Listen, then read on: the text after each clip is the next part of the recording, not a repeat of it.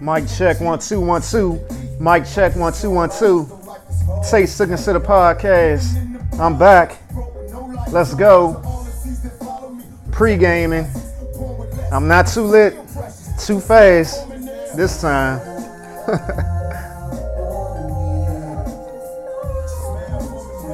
I hope you all smiling that you get to listen to a new episode of a Taste Store podcast.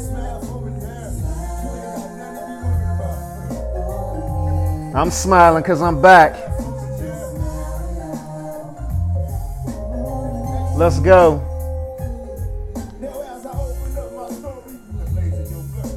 Say Sick and the podcast. Let's go. I'm back for another episode. Let's get it together. Let me turn everything off. Got the mic, the good mic, got the good mic charged up this episode. Let's go. Taste to Consider podcast.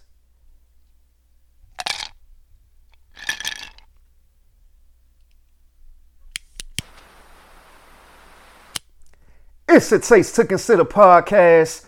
I'm your host, Derek Silver, and we back for another episode. Back for another episode. December 12th, 12 12 another episode for you. We got what like two weeks before Christmas. I ain't started shopping yet. It's 9:35 p.m. right now. Down in the boom boom room, Rip's boom boom room. Yes, it's your boy Rip. I'm excited to be back. Yeah, I'm feeling good shoot, um, I was supposed to record Friday. I was tired. I woke up um, today. I was like, damn, I'm not feeling it. I had me a little party session um, down here in the boom boom room by myself last night. I was, you know, uh, watching some uh, some videos on YouTube. I'm probably still the only person who watch videos. Cause everybody that I talk to, they be like, video. I ain't know it was a video for this song. Yeah, I'm probably the still only person out here that watches videos. I was watching videos last night down in the boom boom room, partying by myself. Had the R&B going, cause that's what I normally listen to. Majority of everything. Damn, that's Burt one, two, and three already. We two minutes in. Dang, that's four. Burp four. We three minutes in, four burps already. That's how you know this show about to be good. Right now, I'm uh, smoking a Perdomo Lot 23 cigar.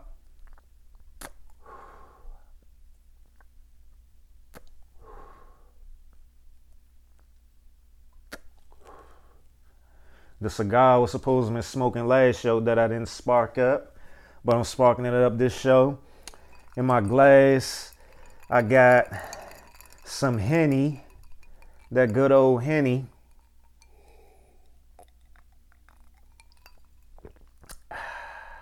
So nice and smooth. You know, people always be going on Henny, which is interesting because I always shoot from the time that I came up, like the first drink I had was Hennessy. And if you don't know, it's because I'm a Pac fan. So I had to have Hennessy as my first drink ever. And but it's like over the past two years, you just been hearing nothing but bad stuff about Henny. Shoot, Henny will always be a favorite of mine's. Always be at the top of the list. Yeah, you got the smoke, you got the drink. Um, man, I got a, a lot to stuff, a lot of stuff to talk about, and I'm not sure if I'm to get through everything because the fight come on at 10 and i'm trying to watch the fight tonight. Um, speaking of fights let's start with the tyson roy jones fight because I, I ain't get to talk about that. And yeah i know i'm like what two weeks late to talk about it but man that jones still hilarious to this day. Not the tyson and roy jones stuff but the nate parker and uh, jake paul stuff but we gonna come back to that First, gonna start with the Tyson and Roy Jones. And I was excited for this. I was really excited for this fight. I, I've been a big Tyson fan. Tyson is at the top of my list of fighters. He would be number one if it wasn't for my cousin Pernell Whitaker. Rest in peace to him. But yeah, Tyson number two on my list. I just love Tyson. I always loved his um his aggressiveness, his ferocity. Man, Tyson, he is a beast. And for him to be 50, what I think they said he 54, to be that age and be in the shape that he in, and to lose the amount of weight that he lost, um, to get to the point where he was to step in the ring again is amazing. Because Tyson got big at one point. He he was bought up to like 300 some pounds. And you know, Mike not a tall dude. He only 5'10. So 300 pounds and you 5'10. But yeah, Mike and Roy Jones, man, it was a good fight. Uh, had the fellas over. And I was entertained. Eight rounds. It was considered an ex- exhibition. Um, the conclusion of the fight was a draw, but everybody know Tyson won because Tyson was giving uh giving the business to Roy Jones, and if it wasn't for Roy moving around as much as he did, Tyson would have hurt him even worse than he did because Tyson definitely hurt him. Because even after the fight was over, that man Roy Jones was holding his ribs and stuff.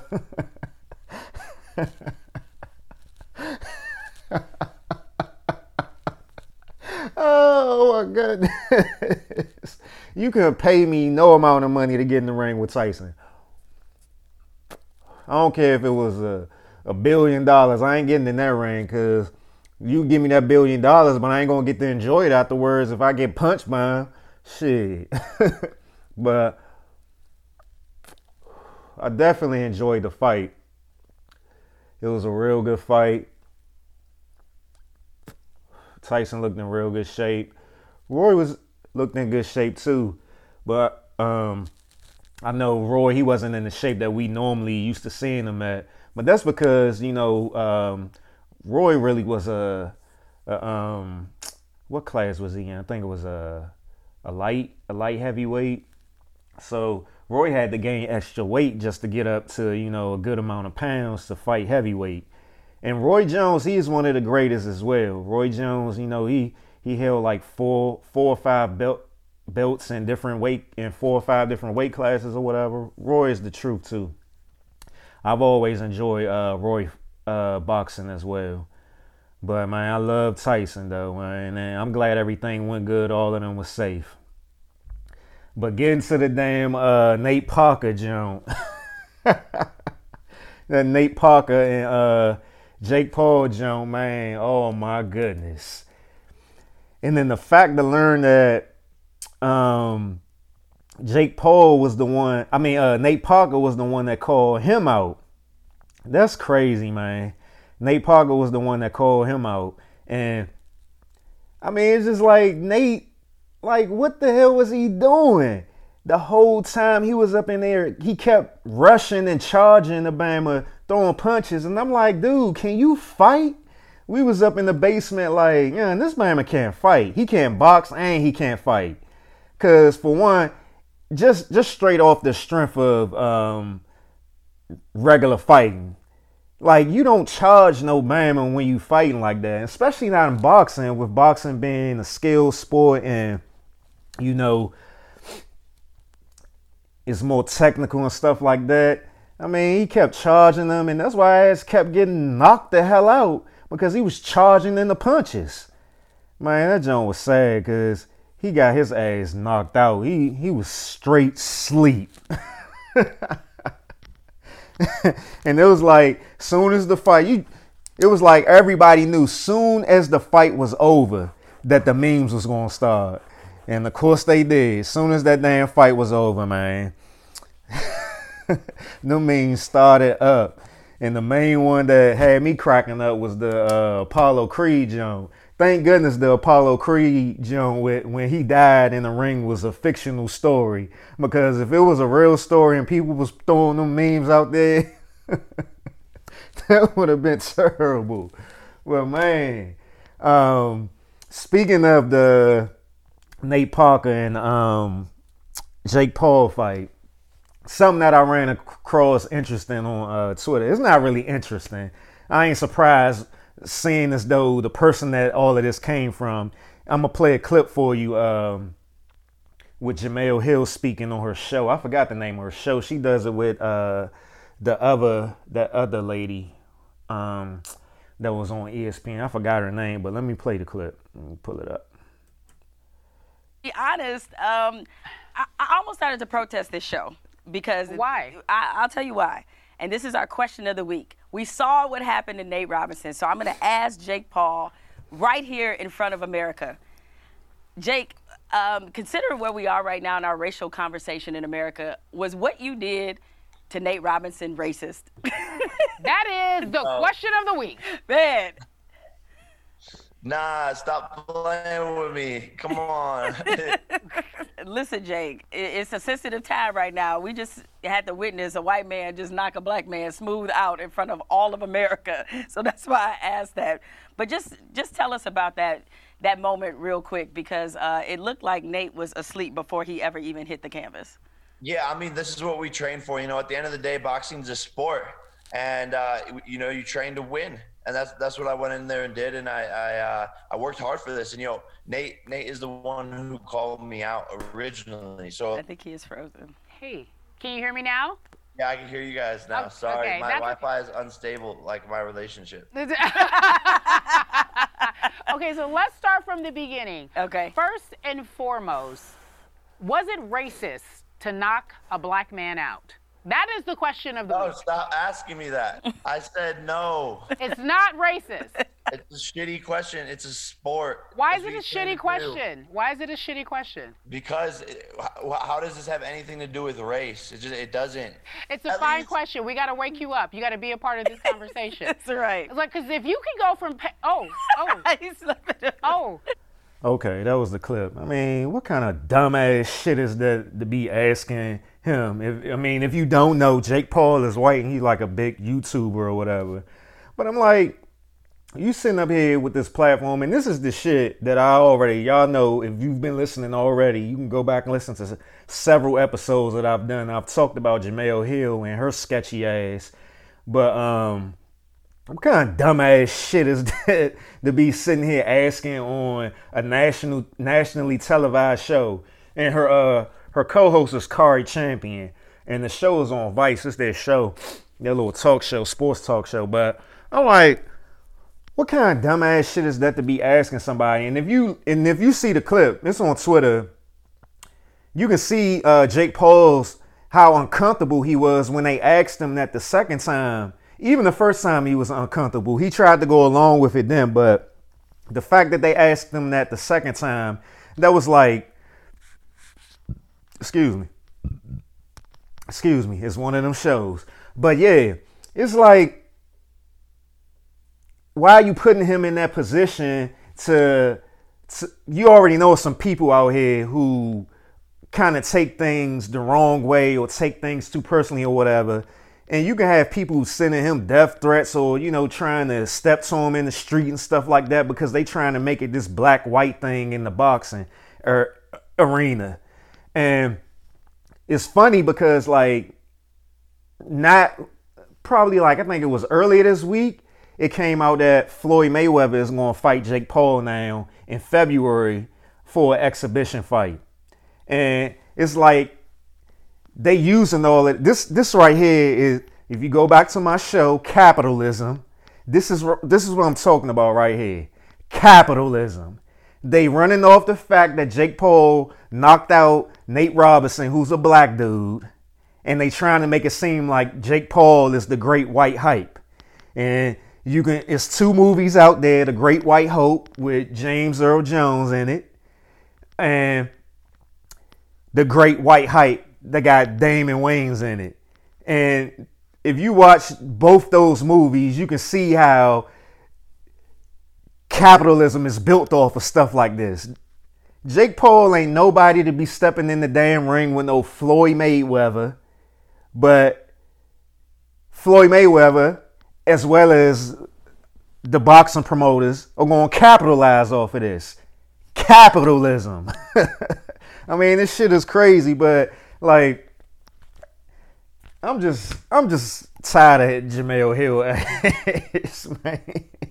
I mean, it's just like why they actually sat there and asked that dumbass shit. But I mean, hey, I guess you see why they in the positions that they are, and the person like me in the position that he's in, because they'll they'll compromise certain things to get to a certain place where I won't.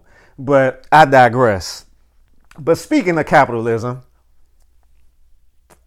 based off of that episode, that the uh, past episode, capitalism, I was talking all about um, Kaepernick and um, how Jay Z and stuff was capitalizing off of the and the NFL were partnering up and working together to capitalize off of um, racial awareness or whatever they wanted to call it. Or I don't know, but something funny recently surfaced this week as well, and me and my boy uh, Greg G Deck from Separate the Two Podcasts and You and You Podcast, Unproductive and Unapologetic.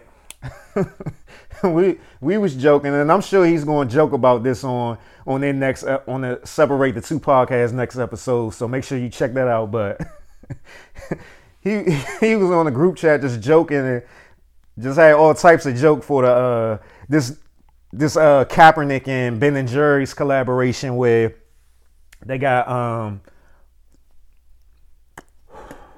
this new ice cream flavor. And let me see if I can uh, pull it up, uh, pull up the commercial and let y'all hear it. That's not it. Let me see. Um, I think this one is it right here. Yeah, that one's it. All right, so let me cue it up again so we can get it from the beginning. And I'm gonna just play the commercial.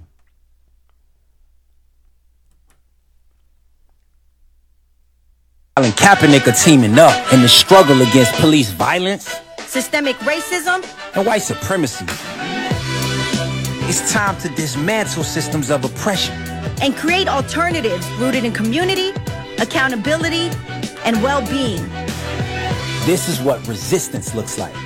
And it's rooted in joy, love, and justice. All of Colin's proceeds from our new certified vegan non dairy flavor go to Know Your Rights Camp, an organization he launched in 2016 to advance the liberation of black and brown people. Let's serve up some joy on the journey to justice. Together, we can change. Yeah, that was the commercial. And the flavor of the ice cream has changed the world. And it's not world as in W O R L D, it's W H I R L E D. And like I said, it's non dairy, vegan ice cream, so it's for everybody. Man, this is so funny because this is what I'm talking about right here capitalism. Capitalism. And granted, they say that, you know, the proceeds were going to go to his um, his nonprofit organization, and that's cool and everything. So even if Ben and uh, collaborate with Kaepernick and they not making no money off this particular flavor, but still they're bringing awareness to their brand, which they already do because Ben and Jerry's has done a lot of stuff like this where they where they where they have supported the um the uh systematic racism and police brutality and stuff like that, campaigns and protests and stuff like that. So this is the exact quote from uh, what they were saying. Um, damn, I lost the damn damn clip. Um, let me pull it up again. excuse, excuse me. This is the quote that they had. This is to confront systemic oppression and stop police of police violence. I don't know how ice cream gonna do that, but yeah, I understand. But like I saying, even though all the proceeds are going towards Colin Kaepernick's um, nonprofit. Oh, it ain't even all the proceeds. Here it goes. It says, according to Ben and Jerry's, Colin Kaepernick's portion of proceeds from the ice cream sales will be used to support the work of his Know Your Rights organization, which teaches black and brown children about how to deal with police interactions. The organization also aims to advance the liberation and well being of their communities through education, self empowerment, and mass mobilization, according to the organization's bio. So that's cool. So, okay, Ben and Jerry's is going to make a profit off of this. So, we don't even know how much Colin Kaepernick's portion actually is from the proceeds of the of this ice cream. For all we know, it could be 10%. It could be 70%. It could be 80%. Cool. But as we all know, these organizations are great. But where I have a problem with the statement is when it says the organization which teaches black and brown children about how to deal with police interactions. It don't matter. It's been plenty of situations where black people have done the right thing in their interaction with the police and they still got killed or still got beat or still got arrested. So, you know, it's like it's it's cool that he's using his organization for education and all that other stuff. But but I'm kind of like where is it where we get to the policy aspect of it where I don't know if his organization is necessarily, you know, pushing for policy changes or dealing with uh, having or if they have relationships with politicians and stuff like that. So I can't really speak on that. But on Ben and Jerry's side, they still making a profit from it. And like I already said, Ben and Jerry's always have already been, you know, speaking out against police brutality and oppression and stuff like that. So that's cool. You know, and it's hard to really look at it as if they're doing it because they know the, how strong and powerful the black dollar is and how big of consumers we are and how it will raise their profile as well as their profits. Um, you know, but in, in some aspect, it, it's dealing with capitalism. And it's like Kaepernick is out, get to do all this stuff. He got all these relationships, having shoes, clothing, all this stuff. But the Bama's still not in the NFL. Like you had Jay Z and the NFL team up together talking about they're going to put into place whatever program that they they got t- to deal with police brutality and oppression and stuff like that. But Kaepernick still can't get his ass back up in the NFL, man. What the hell is going on? I don't understand. it's crazy, man. Oh, capitalism. I might have to call this episode Capitalism Part 2. but um I'm just going through the outline. I'm just trying to hurry up. I'm trying to hurry up and get to the fight. But nah, seriously. Recently, uh, I, I saw there was a lot of stuff about um, Cardi B and um, her and an eighty-eight thousand dollar purse or something, and and how much you know it was a backlash about it. You know how people felt about it and stuff like that um, which is not surprising. Um,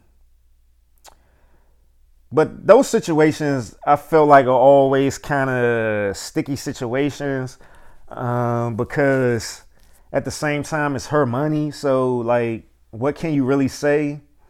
But then at the same time, you know, she's putting she's putting herself in a position where um, she says that you know she is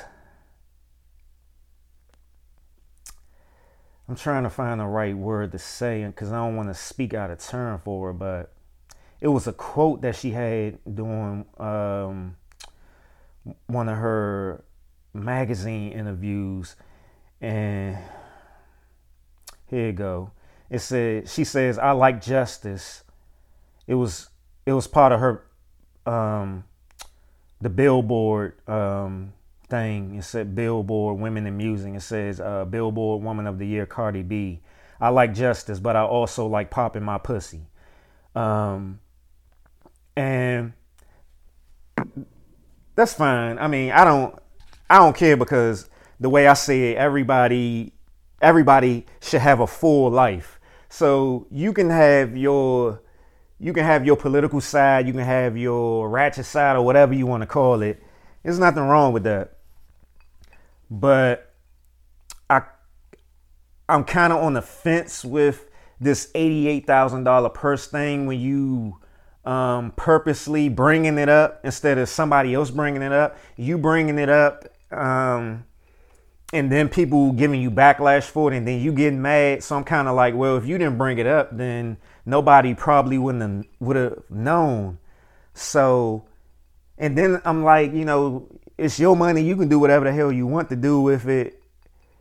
But then also a part of me is like, well, if you say you for justice, why didn't you put that eighty-eight thousand dollars to something else? But then I'm like, well, she probably put up another amount of money, you know, for some type of organization or some type of campaign or something that deals with justice and oppression. So it's like it's a catch twenty two, and you you win and you lose. So it's like I don't, I don't know, but I thought it was something that I should bring up because people kept talking about it. So I mean, I'm I'm neither here nor there. I don't, I mean, I don't really care because that's not gonna stop me from doing nothing that I gotta do. Um, and like I said, it's her money, but I just thought it was something to bring up.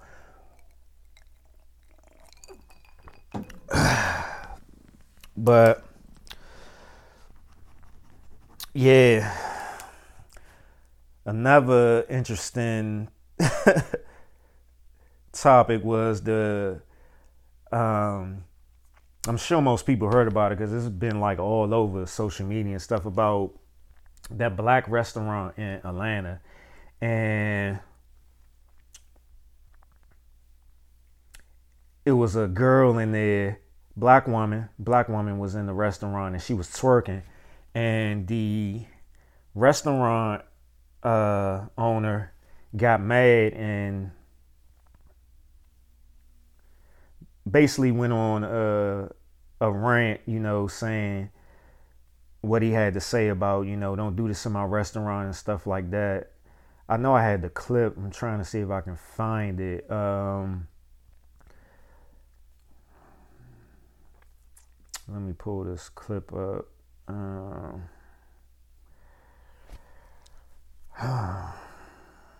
here you go. It's the clip when the restaurant owner starts speaking out. Let me see. Here you go, right here. Let me see. I invested a lot of money into buying this building, into developing this concept, so black people can have somewhere nice to go to, okay? Somewhere where we can feel good about ourselves as a. Come on! Stop the music, please! Somewhere where our people can feel good about ourselves as a culture, okay? No, no, real talk. And so all this twerking and shit, take it to crime, take it to pink, don't bring it here because we're a restaurant. And so beyond that, 75% of my customers are ladies. And I want men to show respect for themselves for how they carry themselves here. So how can I tell the men to respect themselves and you guys are twerking on glass here? If you want to do it, get the fuck out my restaurant. Because I did it for our people and I did it for our culture. So don't do it. Don't do it again. I don't want to hear it. If you don't like it, get out because I don't need your money. I need to pro- provide something for my people. And don't do it again. Thank you. That man said what he said. Said what he said. Um, yeah, the restaurant wasn't in Atlanta. I'm sorry, it was in Dallas, and the restaurant is called True Kitchen. And um, they said that the owner approached approached the lady twerking several times, and she kept doing it or whatever. So, you know, I guess the clip that I played was actually when he got to his breaking point, and that's why you know he was cussing and stuff like that. Um, I hope that wasn't his first initial way of speaking, but yeah, I know that I saw people saying that, you know, well, if you ain't want them dancing while you playing the music and stuff like that. And I can I can see that to a degree, but at the same time, um, I do kind of understand where he's coming from, and I think I'm kind of on his side a little more, cause you wouldn't see no black person going to uh, one of the white uh, higher end restaurants or higher end chain restaurants and, and twerking and stuff and think that acceptable. Um, so yeah, I guess that's why I agree. And I think like everything is not for every place. So if you want to twerk, do it in your home. You can do it outside on the street, do it in the club, whatever, but not in the restaurant and you know, with people trying to sit down and have their meal and stuff. And like I already said, they were the restaurant was playing uh music, rap music, hip hop music, whatever you want to call it. But that still don't give you the the the right to just get up and start twerking and stuff in the, in the man's restaurant. So I I'm technically not mad at him. I'm kind of on this side. Like it's certain things for certain places, and you know I it's just it's a sticky situation with with stuff like this. I do understand that, you know, yeah, he got the music playing and people was like, you know, he shouldn't be playing that music then. But at the same time, if you want to cater to your your crowd and you know your crowd, if, if your restaurant, if you consider your restaurant an upscale restaurant and you um, provide that upscale service, upscale food and stuff like that, um, but you can still, I don't know what's what's considered upscale music if it's not you know um, classical but you ain't playing classical music in an establishment that you know is going to bring in a whole bunch of black patrons men or women. So you know I'm, I'm I'm on his side, and I agree with him. I mean that, and then for the fact if you if you saw the video, she was like all up on his glass and stuff like that, and, and you could see like the glass moving a little bit. So she would have broke the damn glass, and then she would have hurt herself, and then he would have had a lawsuit and all this other stuff. So it's so many layers to it, but I am on his side. Like it was just crazy just to see that, and then the the the, people that was in the restaurant was all dressed up and nice and stuff like that. I mean, I don't know, it was crazy. So, capitalism. Can't even have your own restaurant without somebody doing what they want to do. But, oh. The MAGA boys was back down here today, down in DC. They had another march, another parade, whatever they did. I don't know what the hell they was down here for. I guess because Trump's still trying to uh, protest the election and they mad. But I mean, at this point, I mean, who cares? Biden, Trump, shit, all the same to me. And and recently, Biden, uh, a leak, an audio leak of Biden talking to civil rights leaders came out, and it was real interesting to hear. Interest, interesting, but not surprising to me at least, because this is what I've been trying to tell people for a minute that Joe Biden just as bad as Trump, and the Democrats just as bad as Republicans. They just do it in a subtle, or more subtle way. Republicans more out open with their with their racism and their bigotry and their oppression and stuff. But he uh, did a, a a Zoom call with as they said, prominent civil rights leaders. And I heard the leak and I heard it on another podcast. That was the only place that you could find it at the time that it that it leaked. And so I'll give you the podcast information. It's um it's too long to to play based off of the podcast, but the podcast that it was on was actually is actually only 16 minutes. So I encourage everybody to go listen to it. And that podcast is is called Deconstructed, and it's titled "Inside Biden's Meeting with Civil Rights Leaders." And I listened to it, and like I said, it was interesting but not surprising because the way Biden was talking to those black people, man, it was just it was nasty and it was and he was like the tone of his voice was like the audacity of y'all to come and ask me for anything and that's why I really encourage everybody to, to go find that that that podcast. It's on Spotify, um, and I'm sure the the audio, the leaked audio, is is around more places now. But yeah, the way that he talked to them civil rights leaders, man, it was was wild. And it ain't surprising. He talked to them. The the bass in his voice, the tone in his voice was like the audacity of y'all to ask me for anything. And some of the other things that he was saying to him, like you know, uh, I don't I'm not saying it verbatim, but he came out and said something that suggested that, you know, black people ain't gonna be relevant anyway in the next few decades because Hispanics are gonna outnumber us. So, you know, we we shouldn't be complaining about anything and you know saying we should be worried. We should be it's sort of like we should be kissing his his feet, his hands and his feet. And, you know, he he um came out and was like trying to insinuate that you know he's done tons of things. Well, he ain't insinuate. He actually did say about how you know he's done plenty of things for black people and all this other stuff.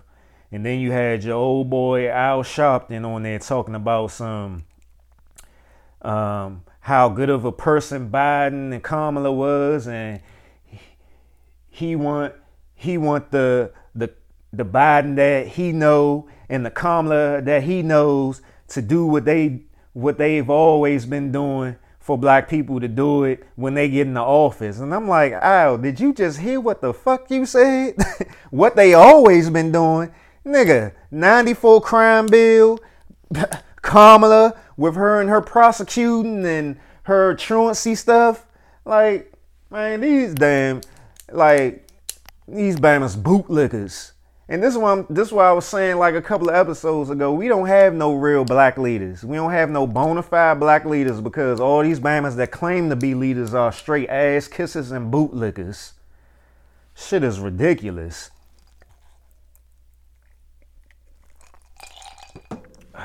Let me put some ice in my glass so I can pour up some more. Yeah, but like I said, I wasn't surprised that what he was saying and how he was talking to them people. And they basically just sat there and took it on that call. None of them came came back. It was like they was sitting there in the principal's office and they was just sitting there looking up with a with the glare in their eyes about to cry. Shit is sad, man. Um Yeah, but and along with that, um, Black Lives Matter have been posting. The Black Lives Matter organization has have been posting that they. It's been 32 days since they've requested meeting with Biden. Excuse me, Biden and Kamala Harris, and they ain't got no response. ain't this what I already fucking said? You don't wait to give somebody your votes and then ask for something. No, you demand that shit before. You say you ain't gonna get my votes unless we get a guarantee, we get something in writing that you gonna do this for us. Like even when the after the election and it was uh, projected that Biden and Kamala won, Black Lives Matter organization posted on their uh, social media saying black folk defeated Trump.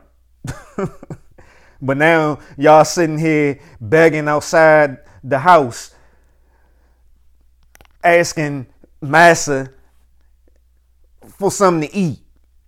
I mean, you can't make this shit up. Like that's I've, I've been saying this shit. I've been saying this. I've been predicting all this shit from the beginning of this year. I've been I predicted a lot of shit that already been happening. These these band, the Black Lives Matter organization sitting here posting about they've requested to meet with Biden and Kamala and they ain't heard nothing yet. But y'all posting when the election happened, talking about some black folk to feed defeated Trump. They don't give a fuck about us. That's why I said this shit is crazy, man. Like I got and this this is what I'm talking about the Willie Lynch syndrome. Black people, we ain't gonna get nowhere because our mental state is effed up. We still got that slave mentality where we believe that we are slaves and that we are slaves to these white people. these white people that got this power over us. I can't make this. I can't make this up. oh my capitalism. But um, let me take a sip.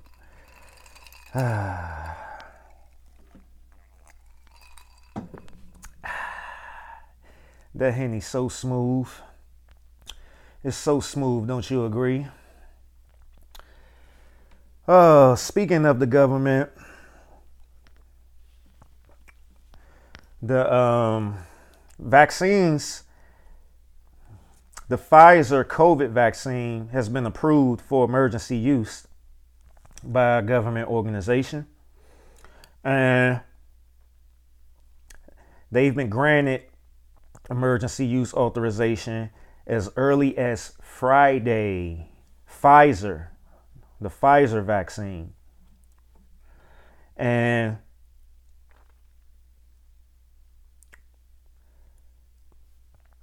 even with with that announcement, more announcements have came out about um, the vaccine. And for participants of uh, that have gotten that vaccine wind up getting Bell's palsy. And if you don't know what Bell's palsy is, let me pull up exactly what that is. Um,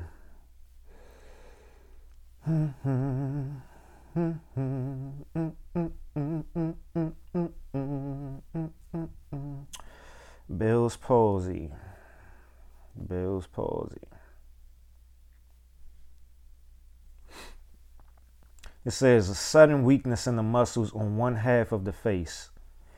Bell's palsy may be a reaction to a viral infection. It rarely occurs more than once.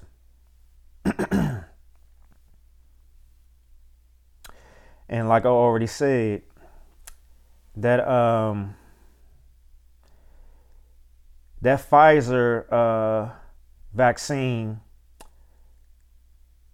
four people developed Bell's palsy after receiving it, and it was this was the trial run, trial run, and they uh, it was a allergic an allergic reaction um, due to that Pfizer vaccine. And a part of that Pfizer vaccine, it says four people developed Bell palsy in Pfizer and BioNTech COVID 19 vaccine trial as an allergic reaction. Who trying to take that fucking vaccine? Gotta be kidding me, man. Four people. And then something else happened. And let me find that.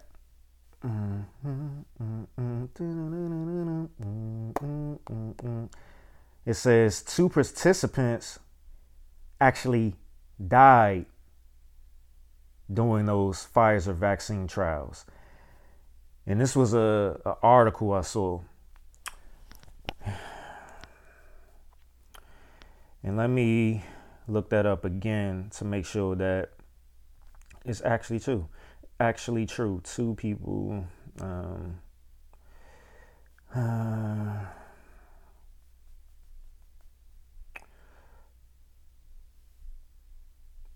mm, mm, mm, yeah, here you go, right here. It said FDA announces two deaths of Pfizer vaccine trial participants from serious adverse events. It says two vac. This is another headline from it, from my article. It says two vaccine trial participants died, but the FDA didn't connect their deaths to the vaccine. Interesting, right? and I'm gonna say it again. Who's trying to take that vaccine? But one thing that I find um, interesting, I've been saying that word a lot tonight. Uh, that might be the uh, the title of the the episode Um, but this goes all apart. This is all a part of capitalism that I'm about to talk about. You know, you have this. This is what I. This is what I find interesting about all this vaccine talk and stuff, and people saying that they're not going to take it. You know, all on social media and stuff like that. Is the fact that the same people that I see saying that they aren't going to participate in getting this vaccine and stuff are the same people that are buying stocks of the companies who are creating these vaccines. And if that ain't capitalism for your ass, I don't know what it is. And I play around with stocks every now and then. And I thought about it. But I, I, I really sat, sat with myself for a second. And I said to myself, I was like, do I feel comfortable saying I'm not going to take this vaccine, but then it's because of how I feel about the allergic reactions and adverse effects and stuff like that, and just all the bad stuff you hear about vaccines, particularly when it comes to children uh, dying and getting diseases and stuff like that from from taking vaccines. But then actually investing my money into those same companies who are making the vaccines just to put some money in my pocket. But this is the fucked up shit with the society we live in, it being a capital capitalistic society and people having the um, the objections to certain things, but still, you know, and this is all this is me included. This is just out this is even outside of vaccine. You'll have, you know, companies exploiting uh society and patrons and stuff like that. But we still go into their stores, we still go into their restaurants, we still go, we still buy their products and stuff like that. So it's kind of like, you know, we just we just all in in in a a recycled a recycle bin. We all in a recycle bin. We don't like capitalism when it doesn't benefit us, but we love it when it does benefit us. Like uh, Thursday night, I I was really struggling with a lot of things, particularly stuff that goes on in this in this world. and I was sitting there to myself and I was like, man, this whole this whole world is is a is a hypocrisy. And I got on Twitter and I wrote, let me find that tweet. Um, so I can read it verbatim. Let me find that tweet. Uh, where is it at? Mm-mm. Um,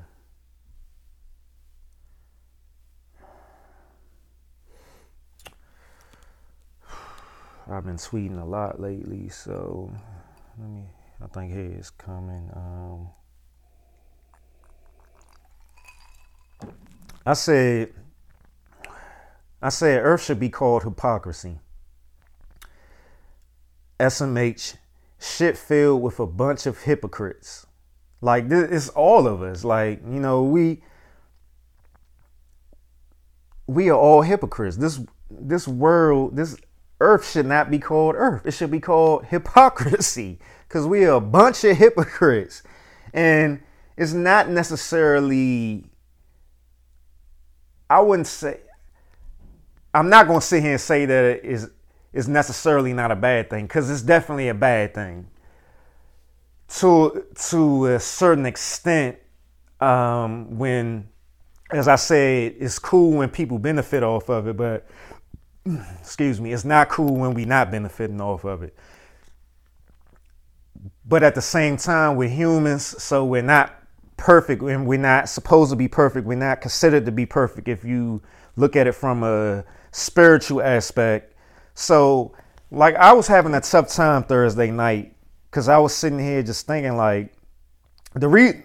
Let me start with this. The reason I even wrote that tweet was because um,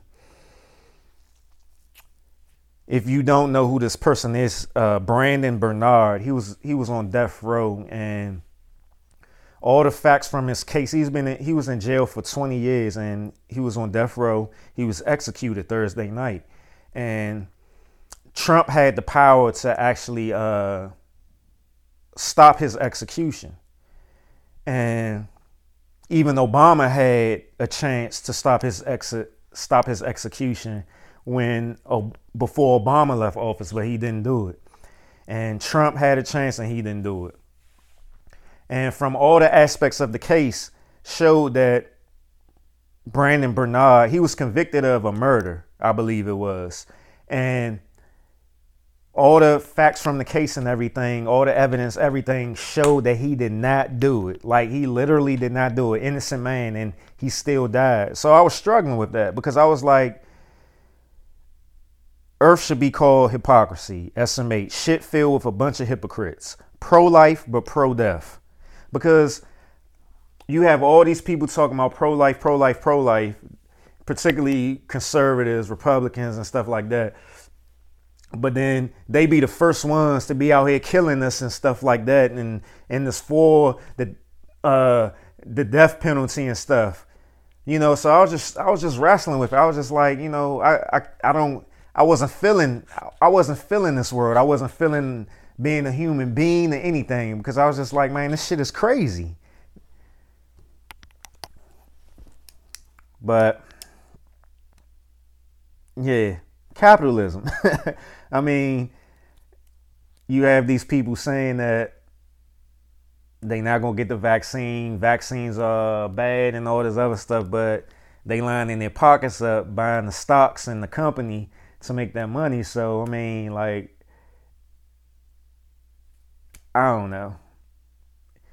You can sit, like I said, it's it's it's a struggle because in one sense, we not perfect. We're not supposed to be perfect because we're humans, but at the same time, we do have free will. We have the right to make choices, and we continue to make these choices that put us in these effed up situations. And I'm talking specifically about black people right there when I'm saying that.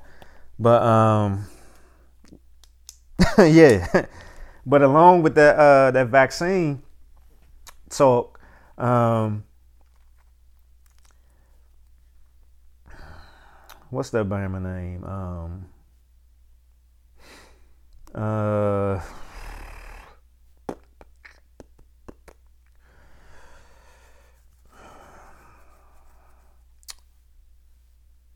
what's his name? Dr. Fauci, I got a clip about him, and I'm gonna play that clip. Something he came on and said. So let me cue that up. Here we go. Here we go. Here we go. Here we go. African American brothers and sisters is that the vaccine that you're going to be taking was developed by an African American woman. And that is just a fact. I mean, that is a fact. And I think that's some of the things that people don't fully appreciate. I want to say to my African American to my African American brothers and sisters, a white man sitting there saying that. Now this it got pandering in it. It got his his statement got pandering in it. It got scapegoating in it. Oh boy. These people. Yeah, so he came on and said that um and the doctor that he's referring to, her name is Kizzmekia Corbett. And recently, some old tweets of hers resurfaced from her now deleted Twitter account. And this is a black woman, and she is credited for developing the COVID vaccine. So, let's look at these tweets. This one tweet was written in September 9th, 2012. I like my white boys to look like they can surf and got the daddy stroke. Rare fine. But when you do, honey. Here's another tweet, April 5th, 2010. I will probably end up marrying a white boy with a soulful voice. Questions making new plans in 2012. LOL. Here's another tweet October 6, 2011. I hope my kids have white friends. No offense. But most of you niggas and nigga bitches have the worst friendship circle. Hmm. Here's another tweet. Girl, what race ain't better than niggas? Mexican? Asian? All that. LOL. Hmm, interesting. And this is the person that Fauci is saying that we should put our faith and trust in because she's black. But as I've stated before, and as we all know, well, I ain't gonna say all know, all kinfolk, what? All skin folk ain't kinfolk. Got me, got me discombobulated.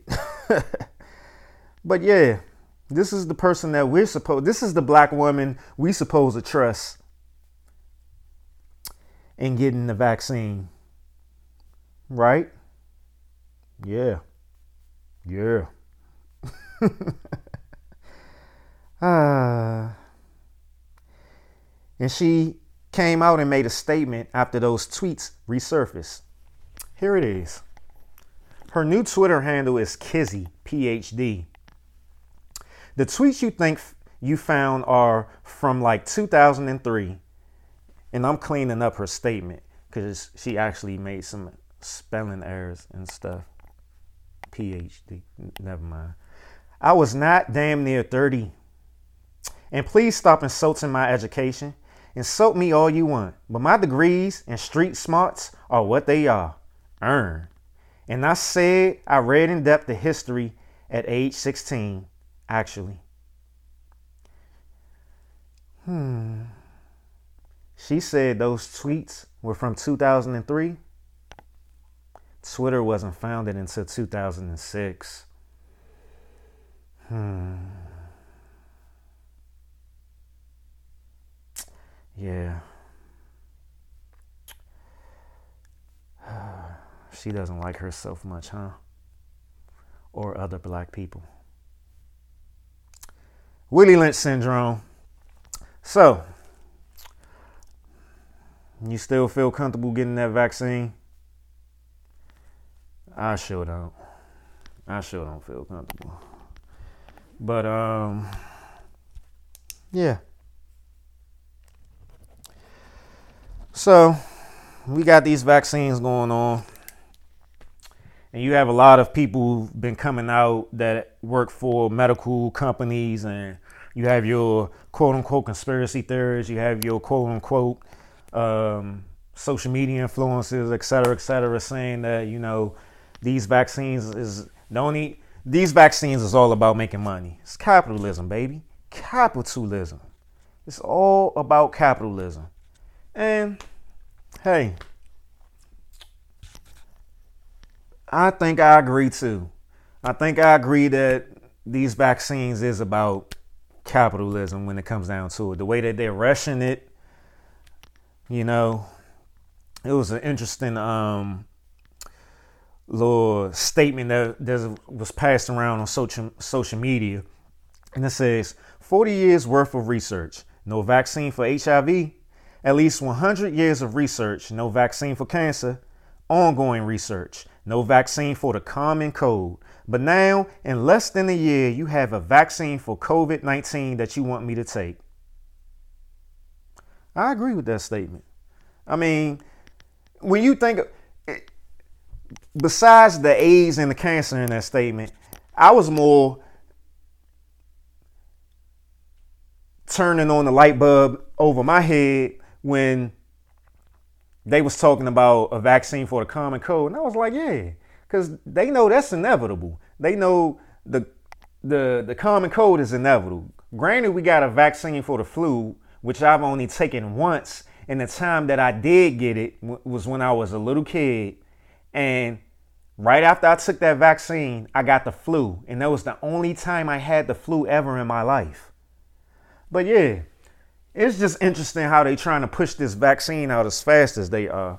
But I mean, because you know the way that the mainstream media is making it seem and, and stuff, and politicians and scientists and doctors and and stuff are coming out making it seem as though once you get COVID, it's a death sentence. But the survival rate for getting COVID is actually 99%. It's in the 90 percentile of survival. That's the survival rate of getting COVID. It's in the 90 percentile. I don't know. I mean, I guess, you know, people going to do what they want to do. So it is what it is. But I mean, you know, we're in the winter months now. Uh, well, we will be in winter, December 21st. The winter that'll be the winter solstice. We're in fall right now, the the end of fall, and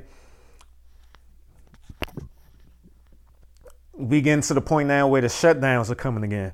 Um, I'm in the D.C. area. The I'm in Maryland, which is Prince George's County, which is considered a suburb of D.C. And here we say it's the DMV, D.C., Maryland, Virginia uh, Northern Virginia, um, excluding Baltimore in the Maryland part. But yeah, um, I know Prince George's County um, in Maryland, we are shutting down indoor dining. Uh, DC, um, I'm not sure if they've done anything yet, but I know Virginia, they just started a, a statewide curfew. And um, so we we getting to the point now where you know we we going right back down to a lockdown in, in certain areas. A lot of things are, uh, are closing up. Um, we about to be right back in the same position that we was in the beginning of March. Um, and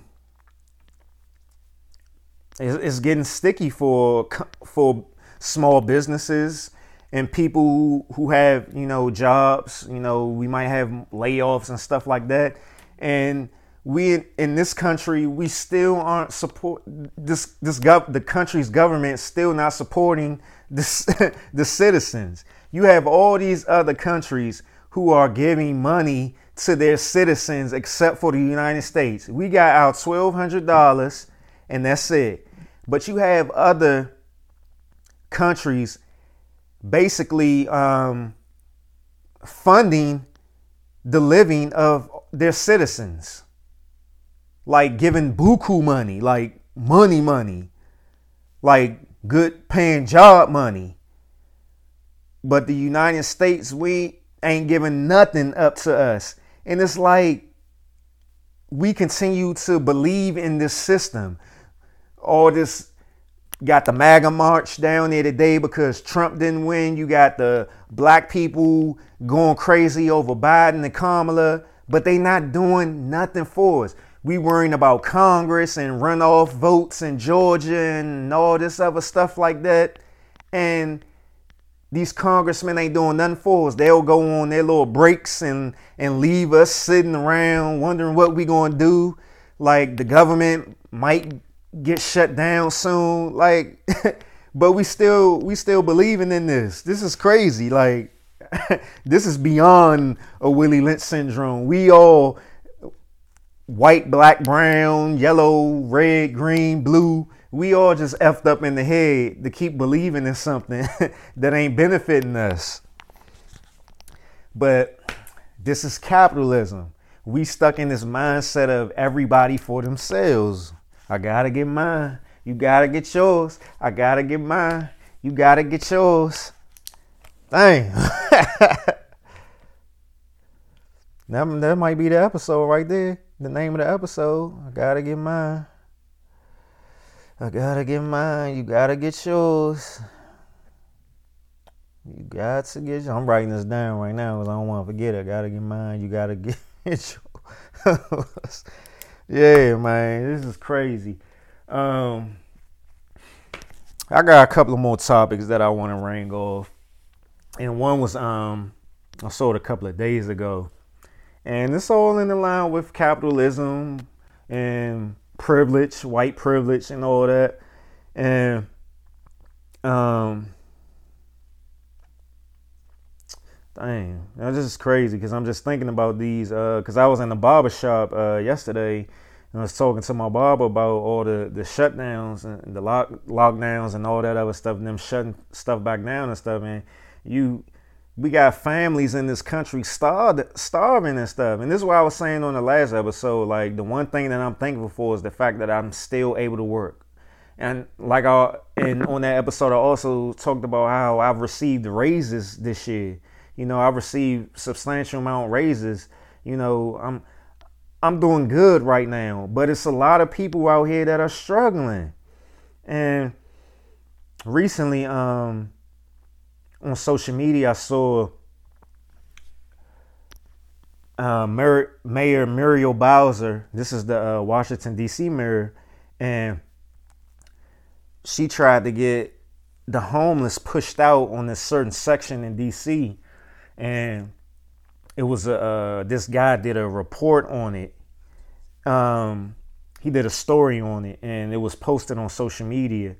And um, he profiled this one guy, and the guy was homeless, and he got his wife with him, and his wife was was uh, pregnant, and they was living in a tent under this bridge along with a whole bunch of other homeless people and what happened was once all the cameras and stuff was out there, you know, um, filming, they wind up not uh, destroying that that homeless section where they had all the tents and stuff set up. So, like I said, he profiled this one guy and uh, he put his information up there. Uh, his the uh, guy's cash app information for um, him and his wife who's pregnant living out there on the street and it's been like 40 30 degrees um, just the other night it was below freezing um, in our area and um, put the information up there and everything and um, i saw a lot of people was donating uh, to them you know sending money to the cash app and stuff like that and i sent some money as well because this is crazy like how can people like people uh like man i swear i'll be struggling sometimes. That's why I, I try to keep keep my presence on social media only to just you know posting my podcast and blog and if i you know want to post some encouraging uh, words or anything like that but like i really don't look at much stuff no more like um stuff pops up, you know, when I get on social media, and if it's interesting, I'll write it down and come back to it later and see if I want to talk about it on the podcast. But some of this stuff is depressing because some of these people out here are ruthless, man. People just care about themselves, man. but yeah, um, this is what I saw, and um, this is what I was about to get to. I saw on Twitter um, a red table talk discussion that they was having. Um, they was having a debate on red table talk about uh, Olivia Jade. And if you don't know who Olivia Jade is, um, she is the daughter of um, she is the daughter of Lori Loughlin.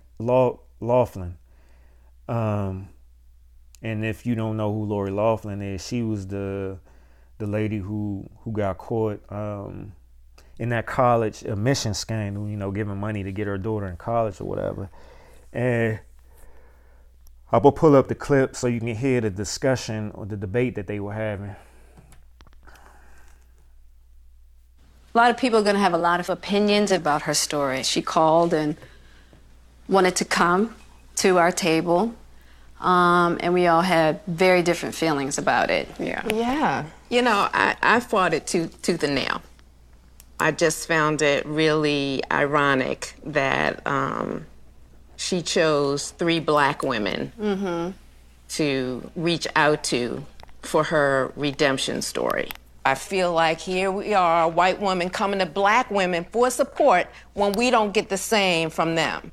It's just, It's it's bothersome to me on so many levels. Her being here is the epitome of white privilege, privilege to me. I understand where you're coming from, but let me just be clear. I never want to be the thing that was done to me by white women. I never want to be that. Okay. I also believe that these are the kind of attitudes that feed the same thing that we're fighting. It's like people look at us, they say, You're black and you're female, and they automatically put us in a category. Mm-hmm. So looking at her as being white, young, and privileged, and then putting her in a category, it's the same thing. So I just see it as this cycle. It's not our responsibility to raise her consciousness. There's going to be mm-hmm. lots of mm-hmm. people that agree with you. 100%.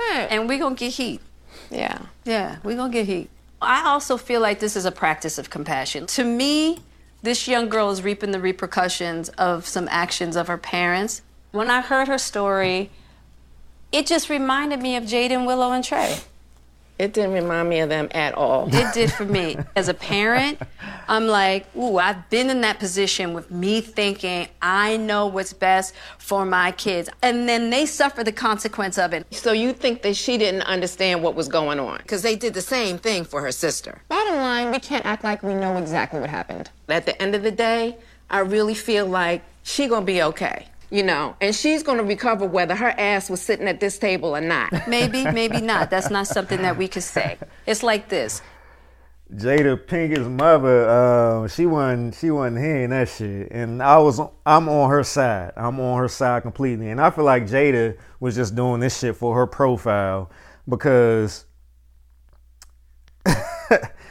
that's some bullshit. Like man, I totally agree with Jada Pinkett's mother. Like this is the epitome of, of, of white privilege, because and I've said this plenty of times before how black women are always part of this feminist movement movement, but that feminist movement is constructed around the views and the views, values, and and rewards of white women. It's not for black women.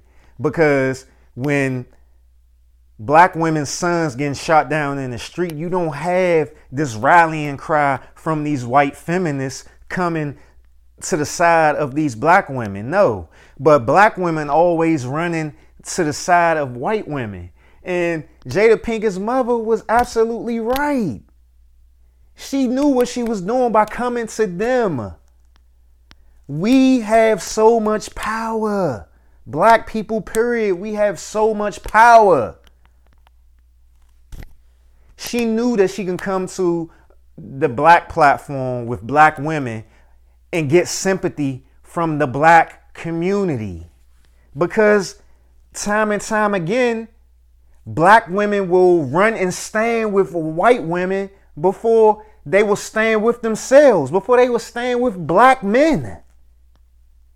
Come on, man. I've been telling y'all this for a minute, man.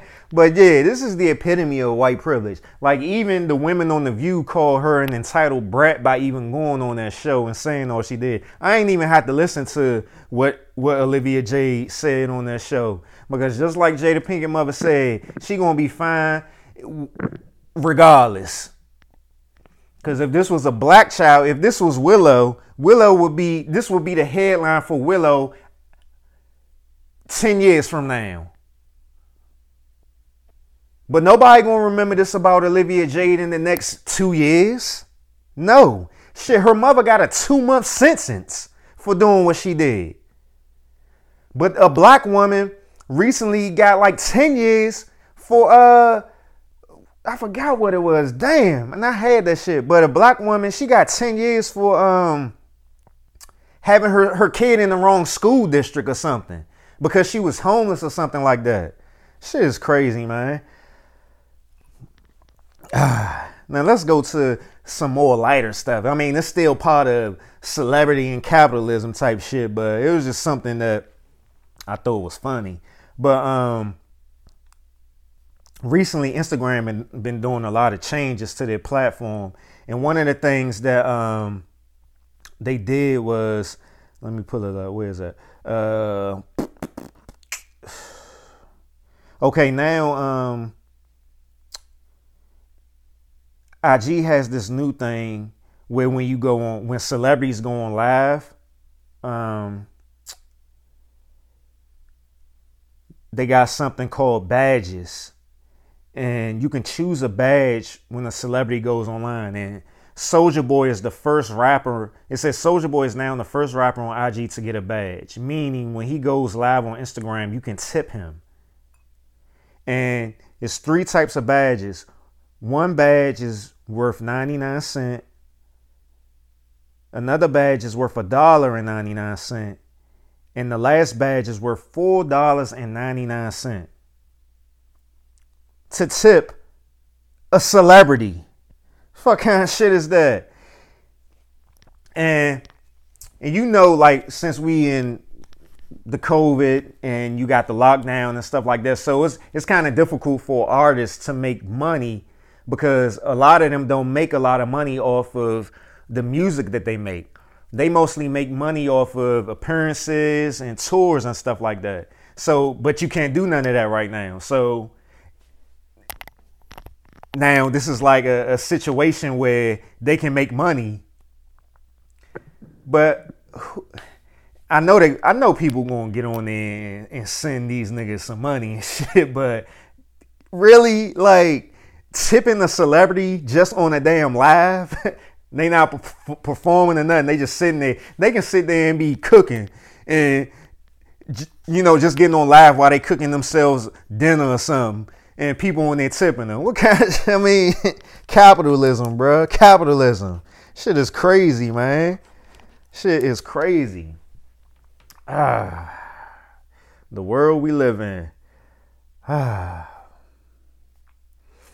I got like two more topics and then I'm I'm I'm in I'm gonna end this. But this is this is wild. I got a clip right here. This is this is some this is a clip I seen a couple of weeks ago that I've been wanting to talk about, and I finally remembered it. So uh, let me cue it up. And this is T.I. right here. This uh this is something that he said on his his podcast. Um, I'm not gonna say the title because I don't want to get that nigga no follow, no fans and shit. The fans need to come to me. Oh, I ain't mean to say that out loud. Yeah, but here we go. This from his podcast, Ex- The Expeditiously. I think that's what it's called women out there who say they want a man who ain't got no bitches. Them women don't really want a man who ain't got no bitches.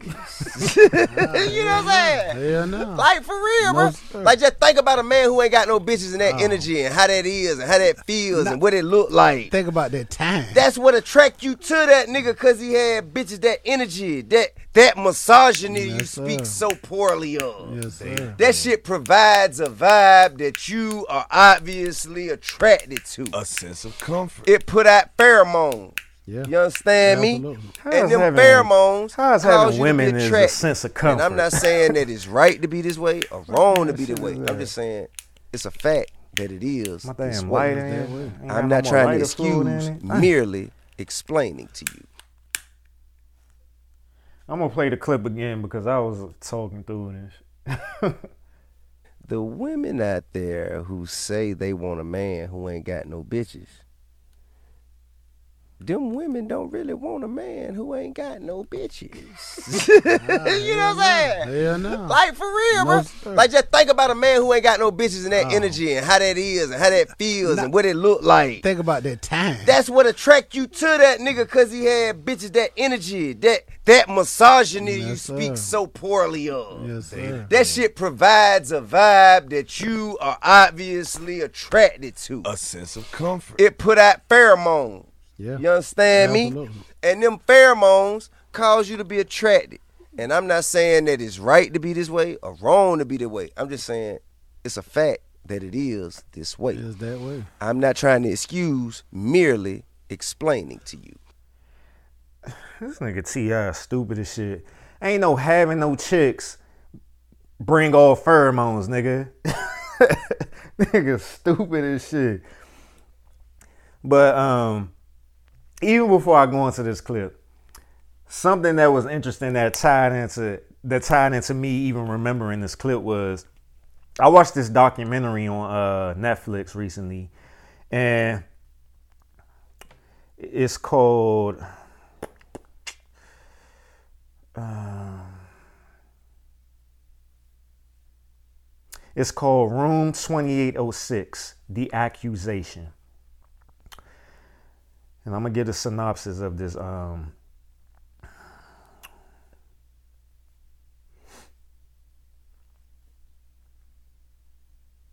the synopsis of this documentary.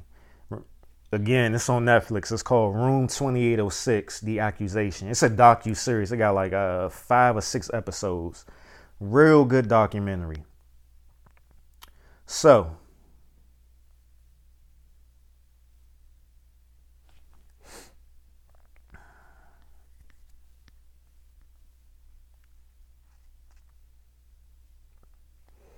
it says uh, Netflix has released a new docu-series, Room 2806, The Accusation, on the 2011 sexual assault case involving French politician Dominique Strauss-Kahn.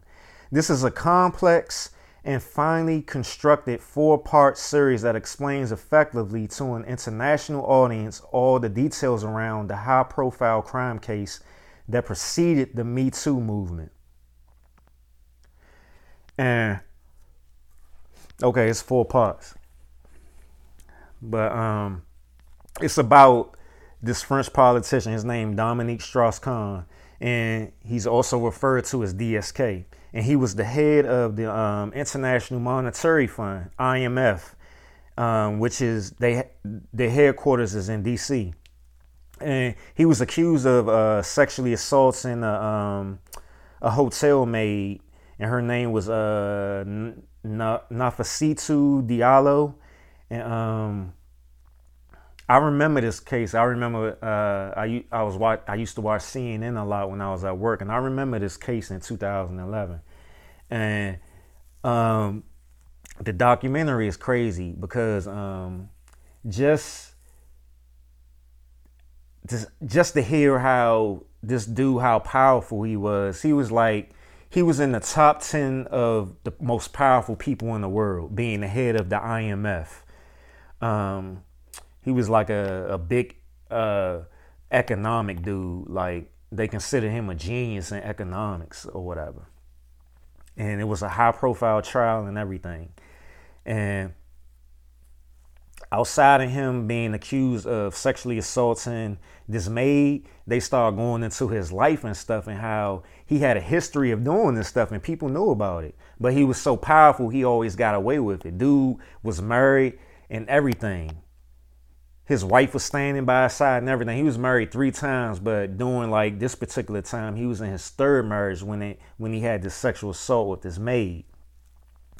But they start going into details of, of his past and and even stuff that he was doing um, around the time that he had the sexual assault with this maid and like it's just crazy like the arrogance and the narcissism of some of these dudes that be in this, these positions of power or who have money and stuff like that. And that's what that's what made me remember about the T.I. stuff because we all know um, T.I. has his extracurricular activities outside his marriage and stuff, and even within his marriage, you know, his wife grants him him and his wife they do threesomes and stuff like that. But he has his extracurricular activities outside his marriage. But it had me just thinking about it made me remember the T.I. clip but it had me thinking how you know like these these type of dudes they just be so these type of dudes in those positions of power and who have money and stuff. Excuse me they be so arrogant and they just have this narcissistic attitude and stuff about the things that they do and and if you if you watch the doc docu series, you'll see what the guy looked like and everything like that, and and you know what T.I. looks like and stuff like that. And I always look at and I've known dudes, you know, like this or whatever, dudes that had that was like considered ugly duck ugly ducklings in their younger years, and when they got older and they got attention and stuff like that, you know, they the way that they acted towards women and stuff. And it's like when I was watching this documentary, I was just like, oh. And you would hear like the people who knew this dude, Dominique Strauss-Kahn, and it was like everybody knew what he was doing, but it's like it, it's acceptable. and and I was like, I was thinking to myself, like, man, it's, it's like a lot of men out here is just like some straight up pigs. Like some of the stuff he was on this nigga, like you may call yourself a freak, but you ain't no. Once you hear the type of stuff this this Bama was doing, you gonna be like, man, I ain't no freak. I'm just I'm just regular dude. This type of stuff that he was doing when he was assaulting these women and stuff, and the type of things that he was into, swingers clubs and all that other stuff, like this is beyond some some freak some freak shit. You know what I'm saying? This was like some this is crazy. But going back to the T.I. clip, man. Um let me play it again. Let me play it again. The One more time. women out there who say they want a man who ain't got no bitches. Them women don't really want a man who ain't got no bitches. you know what I'm saying? Hell no. Like for real, No, bro. sir. Like just think about a man who ain't got no bitches and that energy and how that is and how that feels and what it look like. Think about that time. That's what attract you to that nigga cause he had bitches that energy, that that misogyny you Yes, speak sir. so poor.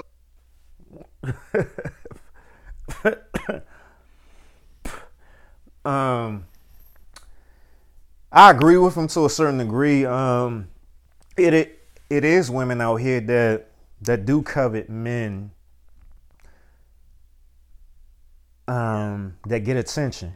You know, some that attracts them if, if you know if they don't if they don't see a dude, it's a situation where it's like people always wonder when they single why they don't get attention, but when they get into a relationship, they they have attention. I don't think that's necessarily because the person knows that another person is in a relationship or got women and stuff or whatever. I think it's a certain type of confidence, a certain um, uh, nonchalant attitude that you have towards trying to pursue women. Like if a dude is in a relationship and he's focused on his woman, he's not concerned about pursuing other women. So he'll have this magnetism to him that proves that, you know, shows that, you know, I don't need nobody because, you know, I got my woman. So and then if you have a woman who may have insecurities or a woman who's used to getting certain type of attention and stuff like that, and there's a man around that just has that attitude where, you know, like, you know, I'm just doing me. I'm not, you know, flirting with you. I'm not concerned about you. I'm just going about my business. Then, you know, that might be attractive. I don't think it's necessarily a thing if a dude flaunts the fact that he has a whole bunch of women although there are situations that that does happen because you'll see it plenty of times particularly with um, celebrities where these celebrities be knowingly out in the open with having multiple women or whatever but you have the women fighting over you know getting more attention from them and stuff and showing it on social me- social media like these these d-list these d-list celebrities or whatever. You see all of them fighting over one dude over one rapper and stuff like that. But i always looked at T.I. as funny because i mean i'm not the one to judge another guy. I can care less what another guy look like but like i was saying about ugly ducklings and stuff like that you can you can see certain to me i can i can tell when a certain dude has never gotten attention before from women um, and this is just based off of me being used to getting attention from women. And this is not to be arrogant or nothing like that. I know you're gonna think it whether you want to or not, but that's besides the point. But I can just tell when certain dudes aren't used to getting attention, and they thrive off of it, and they feel the need to talk about it a lot and stuff like that, and brag about it, and I feel like T.I. is one of those dudes that you know he didn't really get attention like that until he got money. So you know he's in a different space where he's trying to flaunt it and stuff like that. But I mean, I I feel like to a degree what he's saying is true, but it's it's kind of it's layers to it. It it all depends on the the guy and it all depends on the woman. I don't think because I've I've I've encountered women and I've and I've seen women that don't like guys that get a lot of attention and that may be because of their insecurities or past situations where they've dealt with a guy that got a lot of attention and he was out there um, cheating with multiple women or something like that. A lot of women don't like that, but you know, it's some women that some women that do to a certain degree, you know. But it's all based on sometimes how the how that that certain guy is carrying himself. You know, so it could go it could go many ways, but hmm, T.I just an arrogant dude. I I feel like that's how I feel. but um, I'll go ahead and end the show right here. I had one more topic, but I'll save that for uh next week. Yeah. Um, I enjoyed this show. Um, I hope you enjoyed it too. Remember, I'm on Spotify, Google Play, uh, Apple Podcasts, and Stitcher. Make sure you subscribe. Subscribe to the podcast. Download the podcast. And share the podcast. Please share the podcast. If you enjoy the podcast, share the podcast. Like I've said plenty of times before, you ain't gotta post it on your on your uh on your Instagram or Facebook page, put it in your stories. Your story is only 24 hours. You know, if you don't want to see, if you don't want to be seen supporting somebody who who you don't feel is mm, excuse me is as popular as you think he should be or something like that. Because y'all people be quick to support a celebrity stuff but won't support your friend stuff. But you know, you know how that go. But yeah you know put it on your story. I mean, just, just share the podcast. It's not gonna hurt you. Just share the podcast. Um, shout out to my international listeners. Shout out to my domestic listeners. Shout out to the females. Um, excuse me. Shout out to the women. And i will do a i've been trying to formulate an episode on um, women and how they don't like being called females because this is something that I've encountered over the past three years, and I didn't know that it was a thing. And I've been I've been trying to do polls and and com- have conversations with people about it. Some people feel like it's an issue. Some people don't. Some women don't. Some women do. So um, I will do a part, I will do an episode on that sooner or later. Um, I've been trying to understand it more, um, but yeah. Shout out to all the women and shout out. This is something that I thought about in the car the other day. Shout out to all the single, uh, single parents, single uh, fathers and single mothers. And I'm not talking about uh, co-parents and situations. I'm talking about you are a single parent with no help. Shout out to those single mothers. Shout out to those single fathers, um, because um, it was something that prompted me to think about that and to give a shout out. But just um, I know that it's a lot of work to be a parent, and shout out to all those single parents out there.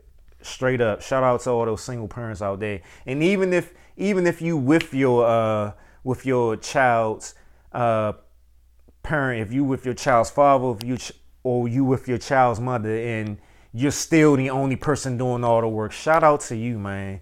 Really, shout out to you shout out to uh, everybody uh, everybody who support me everybody who listen everybody who support my blog greatestiamblog.com instagram greatest. I. greatest.i.am um, dot blog i'm just catching a blank uh, shout out to separate the two podcasts shout out to unprocessed knowledge podcast shout out to three stars two balls podcast shout out to unproductive and unapologetic podcast uh, check all those podcasts out. Uh, hopefully, soon you will get a new episode of Unproductive and Unapologetic. It's been a minute. I know we all have been doing our own thing. We are the new edition of podcasts.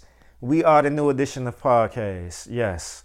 You know, we started out, you know, um, Mr. Telephone Man. Now we are My My My, Mr. Sensitive, um, um, BBD all that. That's where we are now. but um, you know, each and every episode, I ended with a song. Um, uh,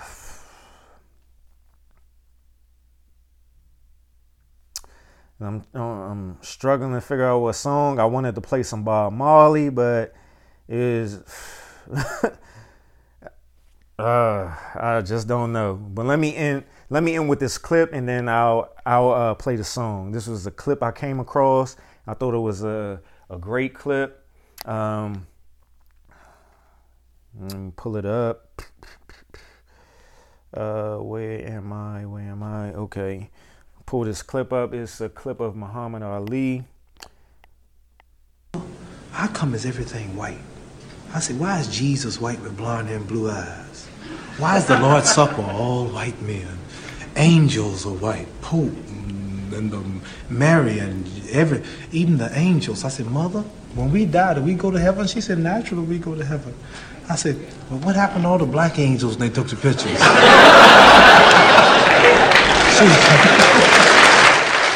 I said, I said, oh, I know. If the white folks was in heaven too, then the black angels were in the kitchen preparing the milk and honey. She said, listen, you quit saying that, boy. I was always curious, and I always wondered why I had to die to go to heaven. Why I couldn't have pretty cars and good money and nice homes now. Why do I have to wait till I die to get milk and honey? And I said, Mama, I don't want no milk and honey. I like steaks and, and I said, milk and honey is a laxative anyway. Did they a did they have a lot of bathrooms in heaven? So anyway, I was always curious. I always wondered why. You know, Tarzan is the king of the jungle in Africa. He was white. white man. I saw this white man swinging around Africa with a diaper on, hollering, "Oh!" Do you all see Tarzan over here? Right, Tarzan? And all the Africans, uh, he's beating them up and breaking the lion's jaw. And here's Tarzan talking to the animals, and the Africans been there for centuries, and he had can't talk to the animals. Only Tarzan can talk to the animals. I always wondered why. And Miss America was always white. All the beautiful brown women in America, beautiful suntans, beautiful shapes, all type complexions, but she always was white. And Miss World was always white. And Miss Universe was always white. And then they got some stuff called White House cigars, White Swan soap, King White soap, White Cloud tissue paper, White Rain hair rinse, White Tornado flow wax. Everything was white. And the angel food cake was the white cake, and the devil food cake was the chocolate cake. I said, Mama, why is everything white? I always wondered, you know, and, and the president lived in the White House. And Mary had a little lamb, his feet as white as snow and snow white. And everything was white. Santa Claus was white. And everything bad was black. The little ugly duckling was the black duck. And the black cat was the bad luck. And if I threaten you, I'm going to blackmail you. I said, Mama, wanted don't call it white mail? They lied too. I was always curious. And then and this is when I knew something was wrong. Won the Olympic gold medal in Rome, Italy. Olympic champion, the Russian standing right here, and the Pole right here. Is Poland considered a communist country? Yeah. Yeah, I'm defeating America's so-called threats or enemies. And the flag is going dun dun dun dun dun dun dun dun dun dun dun. I'm standing so proud. Dun dun dun dun dun dun. And I done whooped the world for America. Dun dun dun dun dun dun. I took my gold medal, thought I'd invented something. I said, man, I know I'm going to get my people freedom there. I'm the champion of the whole world, Olympic champion. I know I can eat downtown now. And I went downtown that day, had my big old medal on, and went to the restaurants. At that time, black things wasn't integrated. The black folks couldn't eat downtown. And I went downtown, I sat down, and I said, know, a cup of coffee, uh, hot dog. He said, the lady said, we don't serve Negroes. I was so mad. I said, I don't eat them either. Just give me a couple of hamburgers.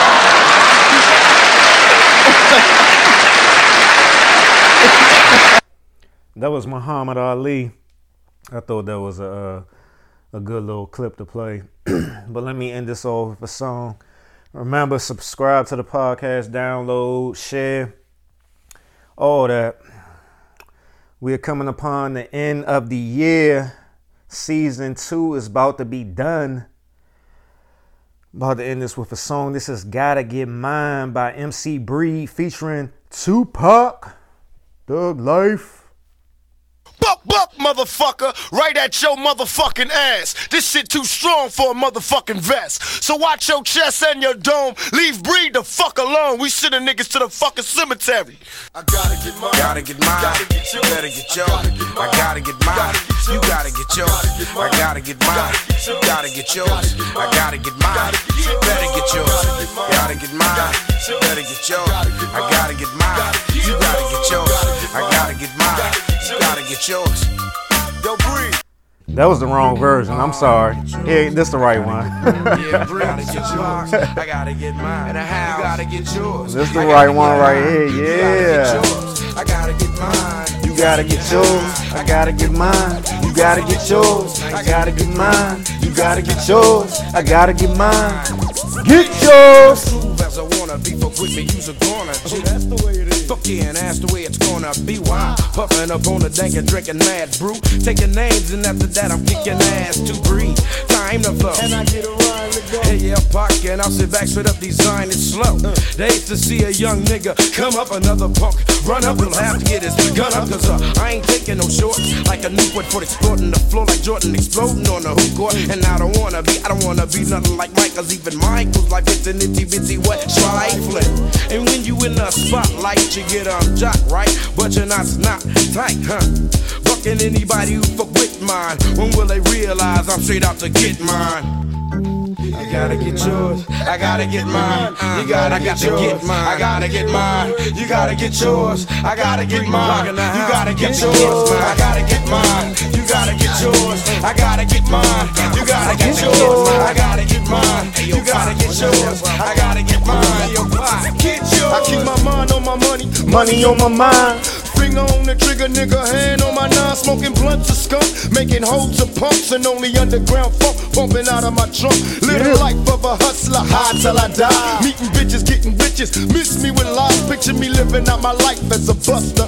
I'd rather pop up a shot for my Glock and blast motherfuckers. I live a thug life, baby. I'm hopeless. Choking off endo, trying to keep my focus. Don't let that bullshit worry me. Fuck the fame, I'm true to the game till they bury me. God gave me game, so I'm hustling.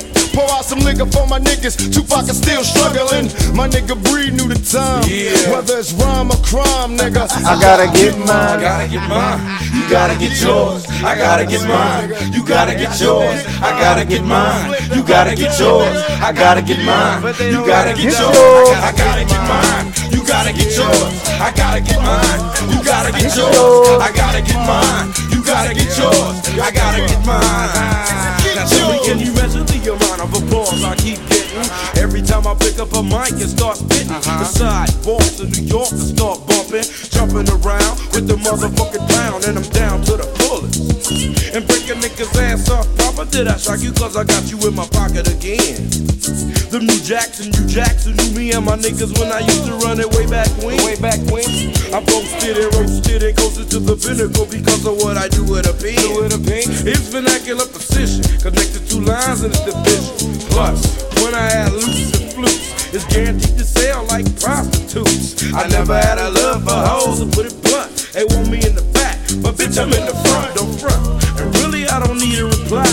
Pull yourself together as you pass me by. I'm on a whole nother level. Them hoes is left. Uh-huh. I told you before, keep your pussy to yourself. Uh-huh. Divide. So many niggas lie to have.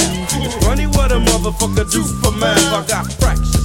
Caught up in my everyday actions. Point equal to your real satisfaction. Fucking anybody who fuck with mine. When will they realize I'm straight out to get mine?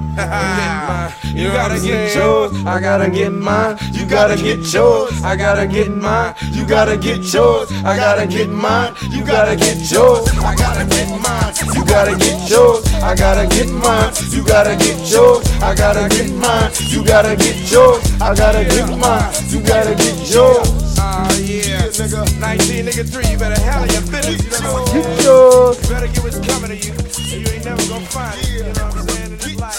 Get yours. Uh. Get yours. That was the right version right there. I played the remix at first. I ain't never knew that was a remix. But yeah, this was the one. Taste Sick Consider Podcast. I'm your host, Derek Silver. You can catch me on Instagram at Taste Sick Consider Podcast. Greatest greatest.i.am.blog. Catch me on Twitter, habitual line stepper. I'm everywhere, man. Shit. Spotify, Google Play, Apple Podcasts, Stitcher. Subscribe, download, share. I'm out.